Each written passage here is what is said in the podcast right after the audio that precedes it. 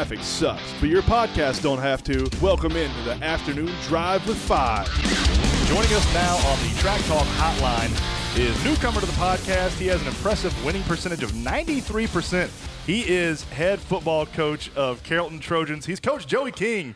Coach, thanks for being on the podcast. Before we get into the football talk, how's your summer been? Do you get any off time? Do you get any downtime to like vacation or anything? Yeah, I appreciate the question. That's good. no, so we did. We went to uh, my family and I went to Port St. Joe at the beginning of the summer for just a little bit of downtime, and then uh, the last dead week that we had, we went to FCA camp at St. Simon. So it wasn't a very relaxing vacation, but it, it, was a good time for sure. But I appreciate you asking. Yeah, yeah. St. Simon's is fun, man. I, I love that place. Absolutely. There used to be a nice restaurant called Fourth of July down there. Okay. That had, I think it's closed, but they had the best hamburgers you could get on the beach. Nice. It was awesome. Yeah. Yeah. We, we had a little shrimp at Iguanas, so it, it was good. Oh, nice, nice. Yeah. Now, now, see, I'm I'm a guy when I go to the beach.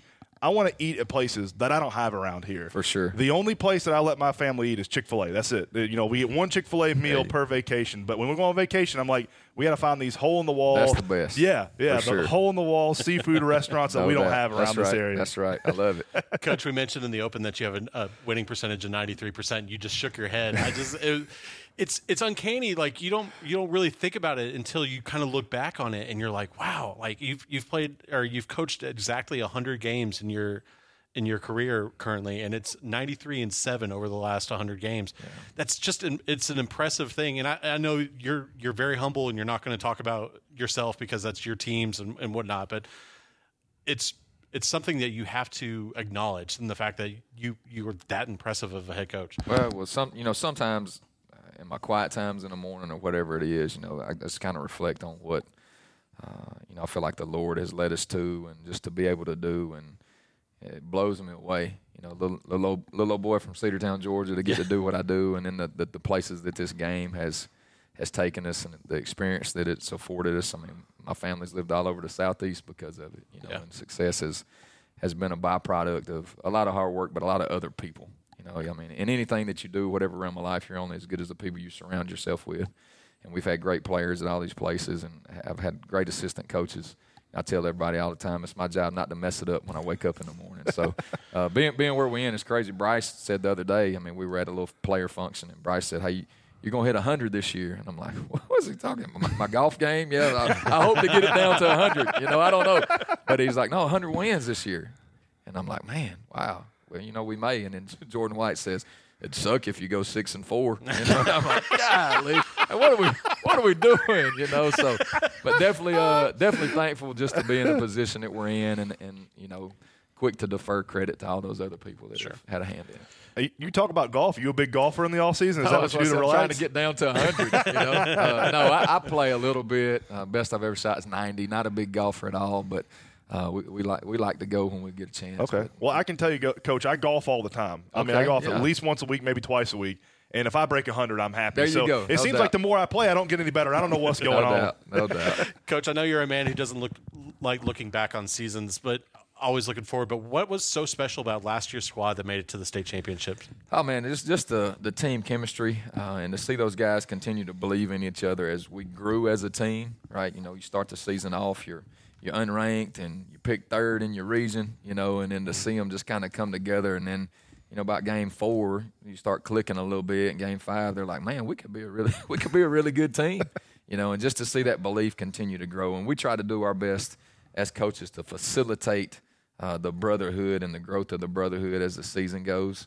And we want that thing to be about full speed ahead once we hit the playoffs. And I thought we did a great job of that from a staff and a team standpoint this past year. No doubt. And I know nobody wants to lose a state championship game, but how nice was it to sort of have that motivational piece in your back pocket this offseason to say the team, the kids that came back, like, hey, we were right there on the precipice of doing something amazing last year. We worked just a little bit harder, one more rep in the weight room, one more 40 yard dash, whatever it is. We just do a couple more reps here and there, and we can be right there again this year, trying to you know write our names in history. Yeah, no, it's good. And I, I made sure, you know, after we lost it, a lot of times teams that get that far lose the state title game, they're going to jog off the field and get in the locker room in a hurry, you know. But we kind of corralled all our guys and made them take a knee and watch, you know, Mill Creek on the victory stand and kind of use that as a little bit of I like motivation that. the old Jalen Hurts thing. yeah. He, he did that in uh, Super Bowl. Yeah, I like that. right. I like that. Yeah. Let's look ahead to this year's team. Beginning back with your starting quarterback, running back, and new Alabama commit at offensive line and wide receiver. What can we expect out of an offense that averaged 43 points per game last season? Yeah, I mean we're we're definitely blessed to have those guys coming back, and you know I've never been one to say, hey, we're going to try to get him this amount of touches or get him this amount of touches and make sure that he's got this many yards. Like we're going to go out there and call plays, and in the confines of our offense, anybody could get the ball with what we sure. do. So um, our guys do a really good job of not being selfish. You know, we don't have any divas on that side of the ball that well, I only had one catch this game, and they're crying and ready to quit or transfer. You know, in today's society, people get sensitive in a hurry. Um, but our guys buy into that family atmosphere. So, but now with that being said, we've got some really good pieces of the puzzle, especially on the offensive side of the ball. I mean, even down to, to our tight end uh, Jordan White. So we, we feel good about you know whoever we get the ball to on, on that side of the ball. And you talked about your good offensive pieces. I mean, the you got Juju at quarterback. He's been the story, you know, nationally, nationwide, everything. What's what's been one of the biggest challenge of trying to keep all the pomp and circumstances as low as possible and, and keep this team focused on the ultimate goal, and that's a state championship, with sort of all the outside noise and everything. How do you keep them on the path? Yeah, we don't we don't pay attention to any of that. You know, uh, whatever the ranking came out the other day, and I, I pulled a Nick Saban on them. You know, it's rat poison. You know, we don't we don't care about all that. You know, we, we want to win the day. Like we, our focus this morning was, you know, being the best that we could be at practice this morning. We're coming back for a practice this afternoon, and it's going to be the best we can be at practice this afternoon. Uh, our coaches coach their tails off, and you know, don't treat these kids uh, whether they're first string or fifth string, really treat them any different. You know, so we want them to be the best version of themselves they can be today, and then tomorrow when they come out, it's a you versus yesterday mentality. We want to be better today than we were yesterday. So, uh, just trying to keep that in perspective. But all the outside noise and the hype, we're not we're not big fans of any of that either on either side. Bryce Hicks says you're running back, and he's coming back for his senior year this year. Finally, starting to get a little bit of preseason acknowledgement from from publications. About time, yeah, about time. What has taken? What do you think has taken so long for people to actually pay attention to Bryce? And also, what do you think his ceiling is going to be for this season? Yeah, so Bryce, I mean, from a recruiting standpoint, I tell everybody that comes in here, he's our best football player. Uh, if, if we put him at inside linebacker, I mean, he'd probably be one of our best inside linebackers. If we put him at offensive guard, he'd figure out a way to be a best offensive guard. I mean, he's just a, a football player. Um, his size is probably limited in his national attention. If if he was five ten, he'd have every offer in the country. You know, but he's about 5'8", 170 pounds, 165, 170 pounds, and people see that he's small. And I, I, tell every coach that comes in here, coach, you better recruit him. If you don't, you're going to be coaching against him one day, and he's going to make you look like a fool because he is a dude. Yep. Um, I mean, he's he's an absolute stud on the football field. So seeing him get some attention is great. You know, when that little Max Preps deal, top ten things came out, you got all these Power Five commits and Bryce yeah. in there. yeah. You know, that speaks a lot of who who he is as a player he's a better person. I mean, he asked about my kids the other day. I told you he he was conscious enough to know that you know we may hit 100 wins this year. That's just who he is. So every every stud, every every coach that comes in, I say, look, this kid's a stud. Uh, he's either going to make you look like a genius or an idiot one day, so you better recruit him. So I love watching him play because yeah. I think it was in the Lowndes game. Y'all's offense was rolling and rolling and rolling, and Bryce went out for I think he just picked up a little knock. He was out for a couple series. Yeah. And the offense, it was still going, but it wasn't going as much as it was when he was in there. Comes into the second half, keeps doing Bryce Hicks things, and then offense keeps rolling. Oh, uh, anybody who will listen, I, I try to sing as much praise as I can over Bryce Hicks because I, I get offended for these kids when they're not recruited the way they should be. And anybody that'll listen, I will shout yeah. the praises on Bryce Hicks. No doubt. We, and we do the same. And, and Bryce is the he's the ultimate competitor you know, and, good football players are natural competitors. And, and, and by 40 times, Bryce is probably not the fastest kid on the team. He's going to be in the top five, but he's probably not the fastest. One day, some of our fastest guys were talking junk at practice, and Bryce was like, "Get on the line right now, just get on the line." And he raced them and he beat them. he wasn't racing the clock; he was actually racing people. So he smoked them, and he, he looked back at him and said, "Man, y'all got me messed up," and just walked off the, the, field. That's that's who he is. You know, he's he's a competitor. and we talked about the offense. A lot of weapons on the offense. You're returning a lot on defense, and that defense is going to be stellar. Defense last year held teams in the regular season to under two touchdowns a game. I mean, that defense was insane. What you got coming back this year, and are we going to see anything scheme wise, anything different than we saw last year? Yeah, that's a good question. You know, we, we always say, I mean, our, our emphasis is going to be on the defensive side of the ball, even though we've got the weapons on offense, and I'm you know a quarterback and offensive guy, right? I, I can't get disowned by my family. My uncle's Joe Kines, longtime defensive coordinator, Broyles finalist, right? If, if, I just say I'm an offensive guy, I'll get disowned at the Thanksgiving table. I, I, can't do that. Um, so we're going to put an emphasis on defense, and I still believe though that defense wins championships. You know, if you play good defense, you got a shot to win. Um, so we're going to emphasize that side of the ball. Do have a lot coming back. You know, we lost Jay Farmer on the defensive line. Other than that, the rest of our guys, they're still underclassmen that are playing. You know, so the future looks good at that spot. Uh, and then, I mean, to have Montreal Smith and Brody Bradburn back in inside linebacker, and then you add Caden Spratlin, Quintus Adams, um, and C.J. Gamble in there. You you know, the future looks good at that spot. And then the secondary, we got three or four guys back. You know, and, and Keyshawn Johnson, Jaden Thompson, and Kelvin Hill, who's a multi-year starter for us. And then you throw in the mix Cam McClure and Jay Hagan at corner. I mean, those guys are gonna, you know, they're they're gonna do a good job. From as far as wrinkles go, uh, you know, we're gonna have a few you just got to wait and see what those are. But uh, we, we try to keep them guessing. You know, it's like a like a good pitcher. You know, you want you want whatever your best pitch is, you want to have that, and you got to have a couple of changeups to keep them off balance. And uh, I think our guys, you know, understand the system now. It's been good as we went into spring. This being the the third spring that we've had with them. You know, just to see their their retention and their understanding of the system, and you know, we're trying to program that in the kids all the way down to the fifth grade right? So the more these kids come through the program and understand our terminology, the better the better we're going to be on the defensive side of the ball. I, I love I love you say you go down to the fifth grade and start. I love that when you can get them in the system, learn the whether it's defense, offense, whatever it is, learn how we play football that's up right. here in at Carrollton. Learn what our system is, what we do. I think that's phenomenal. Yeah. I, I, love that type of mindset. That was a change that you know as soon as I took the job. Uh, we had the, the rec department in here and we had some discussions and I wanted to do this going forward. You know, we just had a middle school team, um, and some seventh graders were standing on the sideline watching a lot of eighth graders play, saying that they played for the junior high team. So we, we switched it up. Now we have an eighth grade team, a seventh grade team, a sixth grade team, and a fifth grade team, and they're all playing, you know, um, seven A competition at that level. But a lot of them playing Cobb and Paulding, and you know we're traveling all over the place with those guys, making sure that they continue to grow as a team. It's also good for your program numbers you know, those kids standing on the sideline, you never know what they're going to end up being, mm-hmm. right? But if they're in the seventh grade and they have a bad experience because they're watching all the eighth graders play, they may not play as an eighth grader. Mm-hmm. So we want to keep kids out, make sure they enjoy the experience, and then learn the fundamentals of the game. Make sure they want to be a Trojan That's at a right. young age. Oh yeah, no yep. doubt, no doubt. Coach, there's no doubt the Trojan Nation is is rabid about their their football team.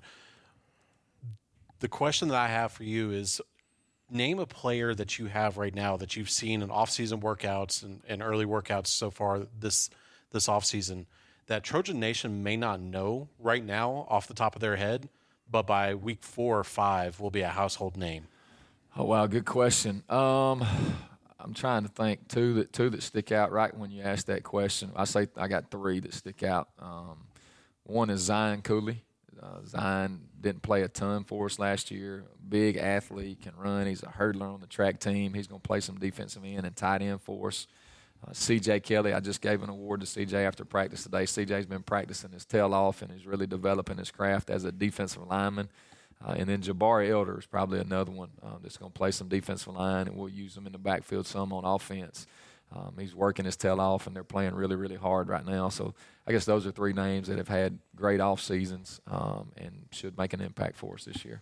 Coach, we're we're a little bit out there. So we're not like most media outlets. So we're going to ask you a couple goofy sure, questions. Yeah, go for it. Excited about it. You you've had Kirby Kirby Smart and other coaches land on the field over here yeah. in the middle of Grisham Stadium. How close are you convincing the Carrollton Boosters to get yourself your own uh, helicopter for yourself? Yeah, you know we, have had some discussion, but. Um, you know, we've chosen to use the money in, in other areas, but it's been brought. They can't quite get the shade of gold right for the helicopter, so we we'll just bypass on it for now.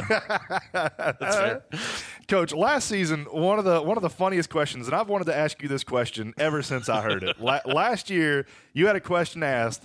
What type of pregame music do you listen to? And your answer was Native American flute music. Now, where in the world do you? Is that on Spotify? YouTube, or? man, YouTube. So I shared this with somebody yesterday, like a known fact about me that people don't know. But like when I'm game planning and you know throughout the week we're going through and I'm trying to just get my get my juices flowing and my brain working. You know, I just YouTube Native American flute music, and it's like an hour and a half of like these Native American war hymns, I guess that if that drum line drops the right way and that flute gets going now, look out. We, we're gonna have a good game plan that week. But, yeah, I, I, just enjoy it. It's weird, man. I don't know. I like bluegrass. Um, I like bluegrass music. I don't really game plan to it, but just I don't know something about it. I don't know if I got a little bit of Cherokee in me or what. it, it, does. It gets just get you fired up does. for a Friday night. It does. I get fired up thinking about it right now.